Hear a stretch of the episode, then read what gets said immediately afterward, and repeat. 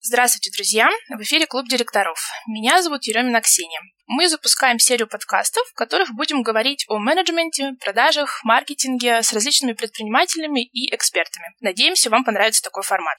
Гость нашего дебютного подкаста Светлана Котенко, соосновательница компании FoodX, сервиса организации здорового питания для деловых людей. Здравствуйте, Светлана. Да, добрый день.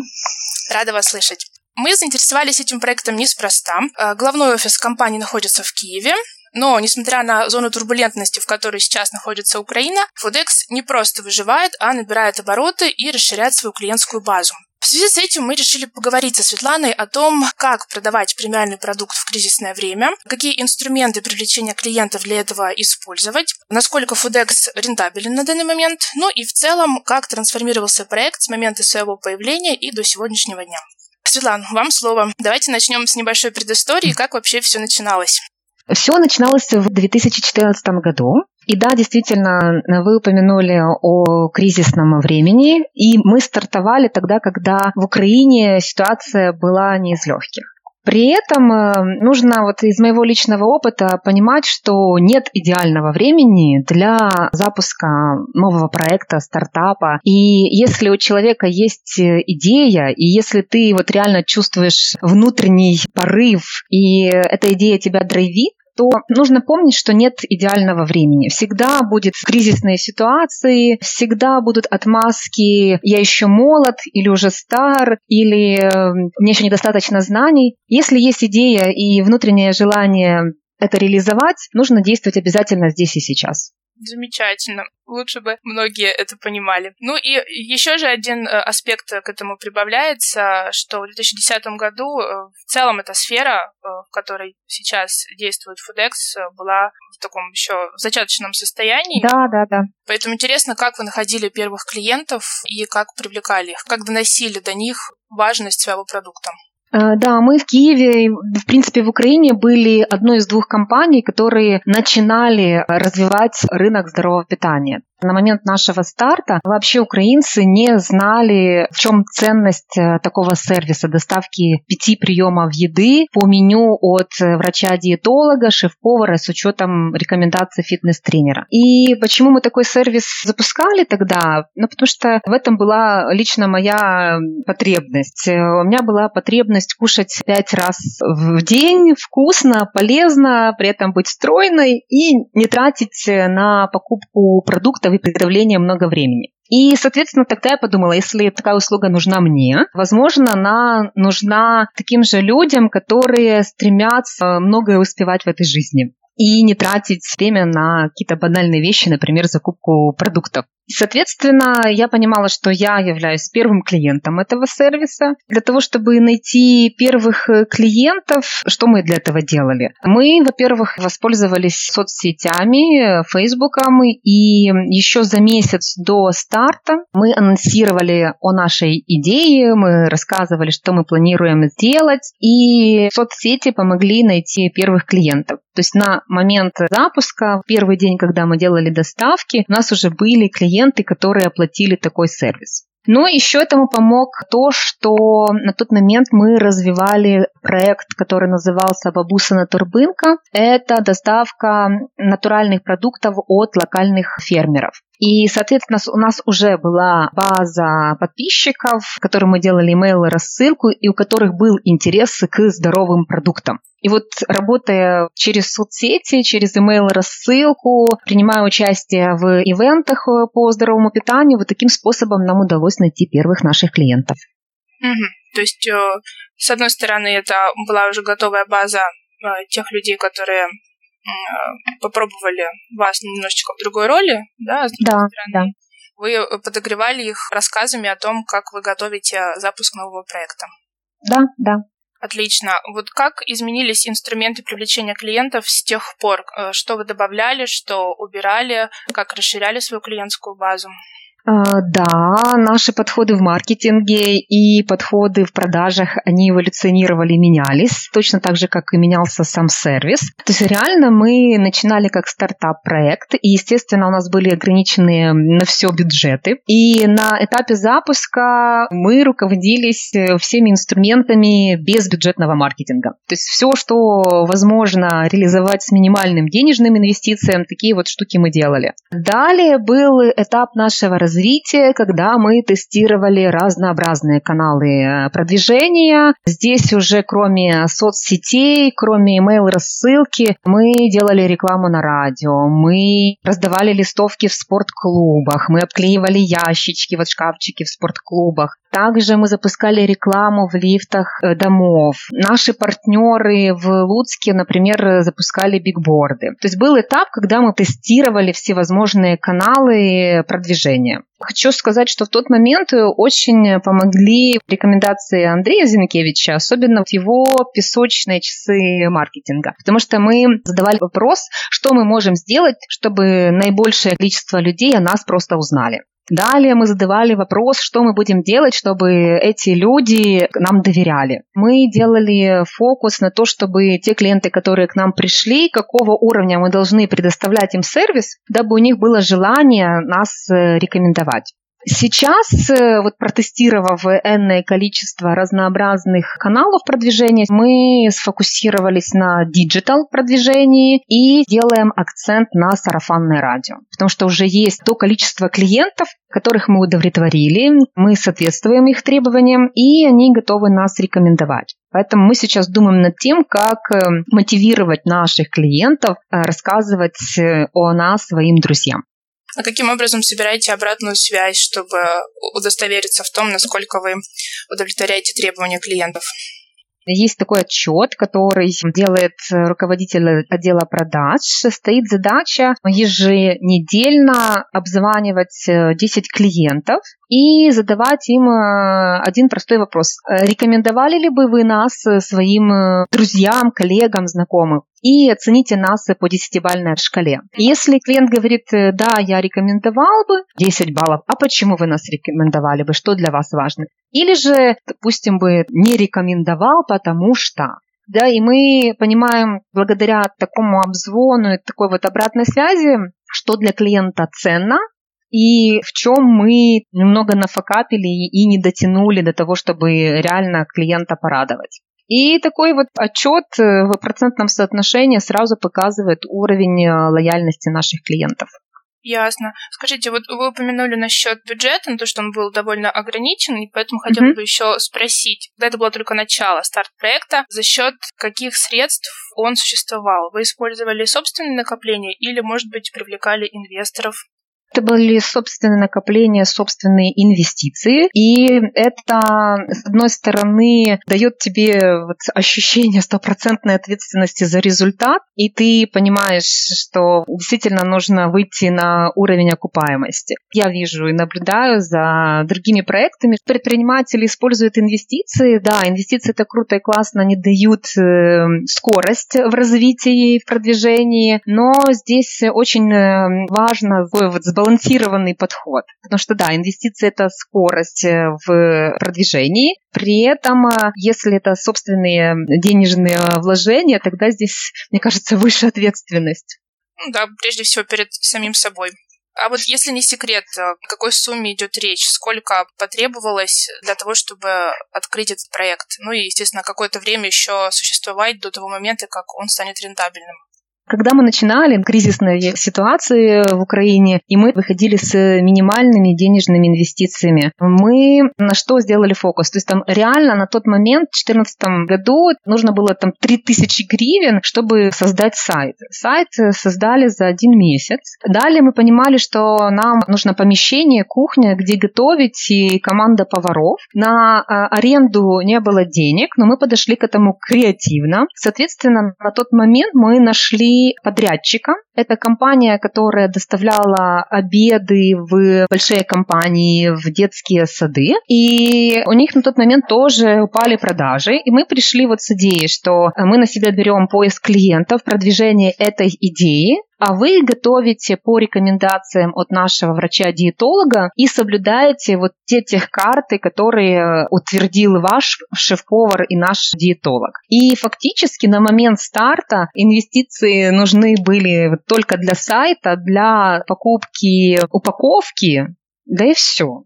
И с подрядчиком у нас была договоренность, что мы оплачиваем его услуги за количество заказов. И этот э, вот такой подход, э, он дал нам возможность э, протестировать идею, протестировать этот пилотный проект. И когда мы увидели к этому интерес, тогда вот трансформировались в собственную команду поваров, когда уже накопили деньги с операционной деятельности.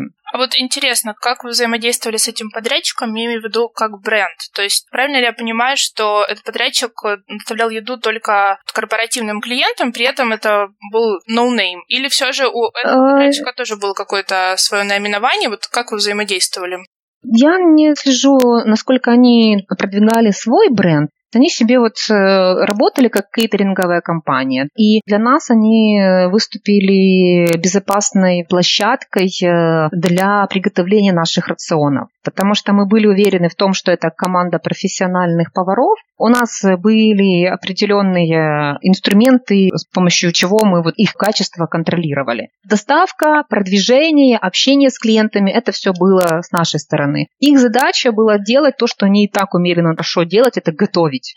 А вот что касается э, поставщиков самих продуктов, э, как с э, этой точки зрения происходило взаимодействие? На этапе работы с подрядчиком продукты mm-hmm. были тоже на их стороне или вы тоже вы как-то в этом участвовали? Да, мы в этом участвовали, потому что тогда еще параллельно мы развивали наш первый проект «Бабусина Турбынка», доставка фермерских продуктов. И это была вот такая вот интернет-усадьба, где мы рассказывали о локальных фермерах, О их семьях, о уникальности их продуктов. Соответственно, мы уже знали локальных производителей очень качественных продуктов. У нас уже был опыт общения, коммуникации с ними. Поэтому работа с поставщиками всегда у нас строилась в первую очередь фокус на качество, а далее уже на ценовую политику. Поэтому мы как в работе с подрядчиком имели влияние на поставщиков и точно так же вот сейчас выстраиваем долгосрочные и взаимоценные условия сотрудничества. Но всегда в работе с поставщиками акцент идет на качество продуктов. Почему? Потому что, опять же, я являюсь первым клиентом, я сама кушаю все наши рационы и, соответственно, напрямую заинтересована, чтобы я и точно так же наши все клиенты получали качественный продукт, начиная от ингредиентов, заканчивая моментом доставки.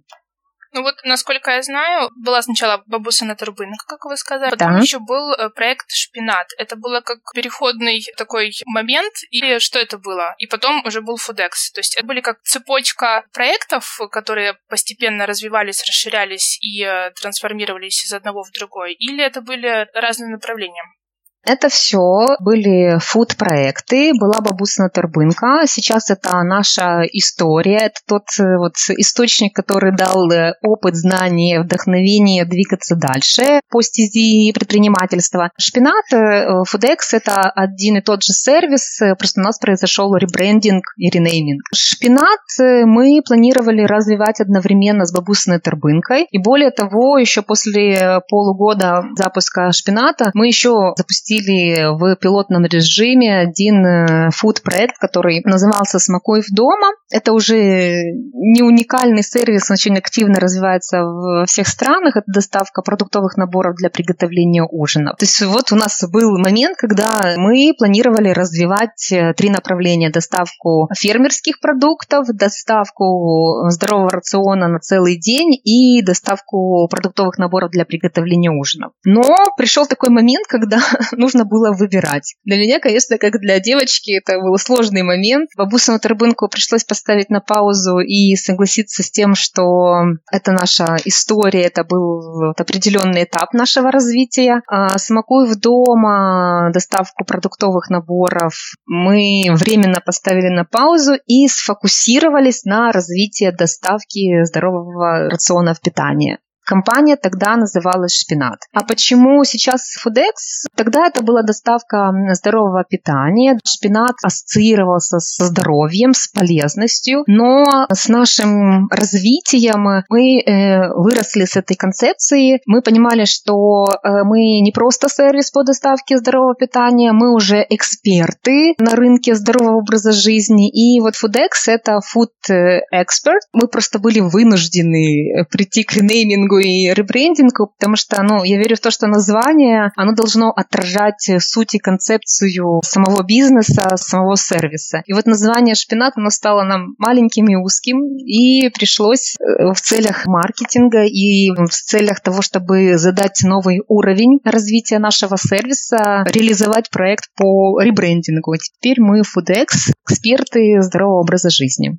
А как ваши постоянные клиенты восприняли такую перемену? Как-то вы специально для них а, делали презентацию своих изменений, объясняли, почему так происходит?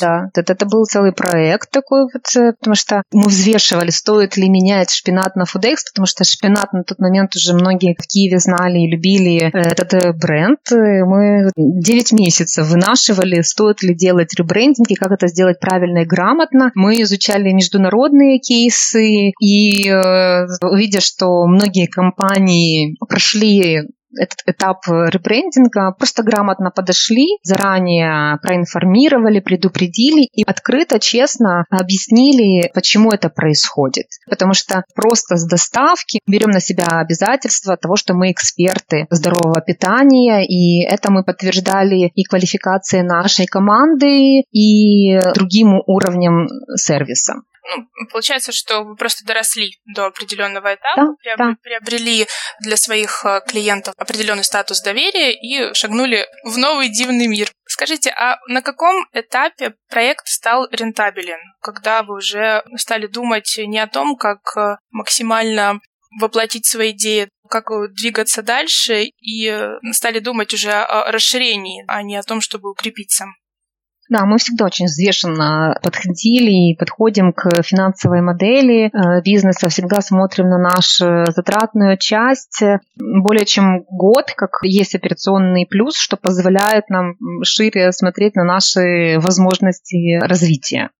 Получается, первых полтора года фокус был на продвижение, на донесение э, сути такого сервиса. С появлением э, конкурентов на рынке это стало делать легче, нас стало больше. Кто стал активно доносить, э, в чем же ценность и суть таких сервисов. И год мы работаем в операционном плюсе. И это при том, что Украину настиг новый кризис. Получается, что только немного отошли, если успели, конечно, mm-hmm. от предыдущего кризиса, нырнули в следующий. Как это отразилось, если отразилось на вас, и какие антикризисные меры вы принимали, чтобы максимально быть готовым к неприятностям экономической судьбы страны? А, ну, здесь нужно понимать, что это наше нормальное, наверное, состояние работать и развивать бизнес во время кризиса. Здесь очень важно чувствовать, что происходит на рынке. И здесь в нашем случае очень важно предоставлять сервис достойного качества за справедливую стоимость. Поэтому все кризисные ситуации мы принимаем как данность, как это факт, и на что мы можем влиять, мы влияем, на что мы не можем повлиять, э, мы ищем пути дальнейшего развития. И акцент делаем на то, чтобы в сервисе присутствовал высокий уровень, начиная от продуктов до доставки и за справедливую стоимость это помогает доносить ценность нашим клиентам. Потому что независимо от внешних ситуаций мы все равно продолжаем кушать регулярно. Каждый день это ну, как топливо, как бензин для машины. Для нас этим является еда. И учитывая, что кроме того, что мы доставляем еду, мы даем очень важную ценность нашим клиентам, это экономия времени, а экономия времени позволяет нашим клиентам сфокусироваться на их бизнесе, зарабатывании денег. Вот это и помогает в кризисной ситуации развивать проект. То, что у украинцев сейчас упала покупательская способность, это факт. Пришлось ли от чего-то отказаться в этой связи? Я имею в виду от каких-то новых подразделений или, возможно, новых разработок или новых программ. Были ли такие клиенты, которые приходили к вам и говорили, ну, знаете, я вот посчитал, я сейчас пойду в супермаркет, куплю, приготовлю, это выйдет дешевле. Вот были какие-то такие возражения, которые появились на волне кризиса, и если да, то как вы их отрабатывали?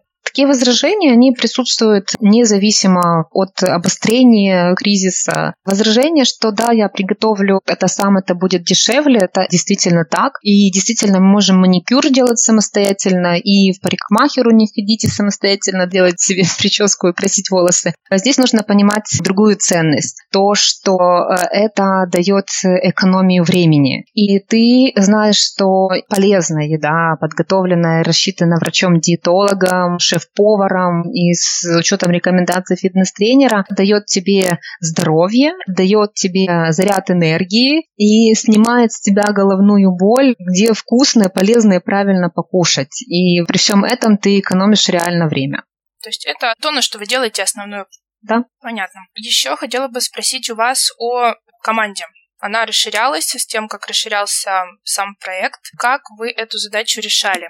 Каких условиях нанимали первых сотрудников, когда уже пришло время это делать, и как менялись управленческие процессы, когда людей становилось больше, и когда это были не только вот, э, скажем так, первооткрыватели, которые были максимально в теме, но и просто наемные сотрудники. Вот как вы эту команду создавали, укрепляли и как ей управляете? На моменте старта проекта была я, был мой брат, э, бизнес-партнер, которые двигали этот проект. И первый сотрудник у нас была студентка пятого курса, которая писала диплом по маркетингу. Она работала у нас частично в офисе, частично удаленно. При этом договоренности с ней были, что мы вознаграждаем ее труд не деньгами, а опытом, практикой. У нас были вот договоренности, все, что ты узнала и выучила выучила в университете, ты можешь вот реально здесь тестировать, практиковать. Плюс с моей стороны будет максимальная поддержка, и э, на тот момент я с ней делилась своими знаниями, опытом. Для нас она вела социальные странички, делала рассылку, организовывала ивенты, общалась с клиентами. В самом деле, если у тебя есть идея, цель, желание, вдохновение, тогда вот какие-то ограничения ты можешь э, превратить в сильные стороны. То есть вот реально можно привлечь в проект сотрудника без финансовой оплаты, но для него был ценен э, тот опыт, который она получала в проекте. Далее первые клиент-менеджеры у нас удаленно работали. То есть они были два дня в офисе, и остальные дни работали удаленно. Также ценность была для таких сотрудников то, что у них есть еще там семейные вопросы, и им было интересно работать удаленно. Но с развитием проекта команда менялась, и сейчас у нас в проекте уже 27 сотрудников. Здесь очень э, важно идти в ногу с тем, как меняется сама компания, как э, меняется организация, меняется сервис. Точно с такой же скоростью должна и меняться команда. Я часто говорю нашим сотрудникам, что наш сервис, он меняется с той скоростью, с которой меняется каждый из нас. Был момент, когда в команде работало 5 человек, и э, тогда было очень легко обо всем договариваться о наших планах, о результатах, о наших внутренних регламентах. И был следующий уровень нашего развития, когда, э, естественно, что устные распоряжения, они уже терялись. И был этап, когда я инвестировала свое время, чтобы прописать регламенты, должностные инструкции, KPI. И вот то, что написано пером, тогда уже это легче доносить новым сотрудникам. И мы сейчас на этапе очередных изменений этот этап можно, конечно, назвать бюрократизацией, потому что все сейчас планы, все задачи, все регламенты, все должностные инструкции KPI у нас действительно прописываются, визуально изображаются и доносятся сотрудникам уже через подпись. И далее следует аттестация, насколько человек понимает свои должностные обязанности, свою зону ответственности. Вот 27 сотрудников – это кто? 27 сотрудников. С одной стороны, вроде большая цифра, но нужно понимать, что у нас есть команда поваров, которые работают э, посменно. У нас есть э, команда курьеров, которые работают удаленно, естественно, в течение дня не сидят в офисе. И есть команда офисных сотрудников. Это клиент-менеджеры, это руководитель по маркетингу, диджитал-маркетолог, э, финансист. Вот такая команда. То есть у вас все в штате, на аутсорс вы э, или, или там на удаленной работе вы никого не держите? Держим. Наш диетолог, он в команде в удаленном доступе. Нужно учитывать, что сейчас такое время динамичное, когда есть э, очень много разнообразных каналов коммуникации. Viber очень в этом помогает. Диетолог, логист у нас не сидят в офисе, не работают удаленно. И вот благодаря современным инструментам коммуникации работа достаточно вот слаженно происходит. Да, безусловно, автоматизация очень упрощает подобные задачи. Хорошо, замечательно. И э, вы упомянули о том, что стало проще доносить пользу вашего продукта, когда появились конкуренты. Уже было с кем сравнивать ваш продукт, и когда вам тоже стало понятно, как отстраиваться от конкурентов. И в связи с этим еще такой вопрос. Какие основные отличия FedEx от конкурентов на данный момент? И как вы доносите это до ваших клиентов?